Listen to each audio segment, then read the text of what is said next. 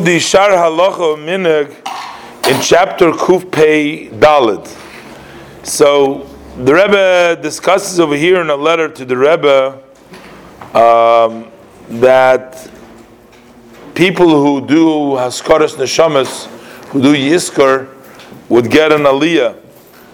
Um, but uh, the Rebbe says that I haven't seen, thank you, I haven't seen people uh, being careful with that. The Rebbe says it seems like impossible because um, we do not uh, have uh, more people called to the Torah.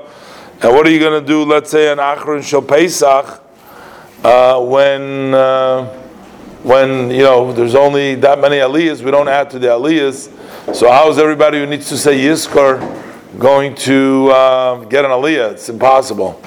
Um, but the Rebbe says it is, people are careful to actually take hold of the Eitz Chaim that's held on by the Torah.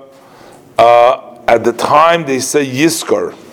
Now I'm not sure, uh, and he says so does my father-in-law. He says the Rebbe, the previous Rebbe, uh, he holds on to the Torah. I'm not sure exactly what does it mean. Everybody in the shul holds on to the Torah by Yizkor. I mean, how would that be possible?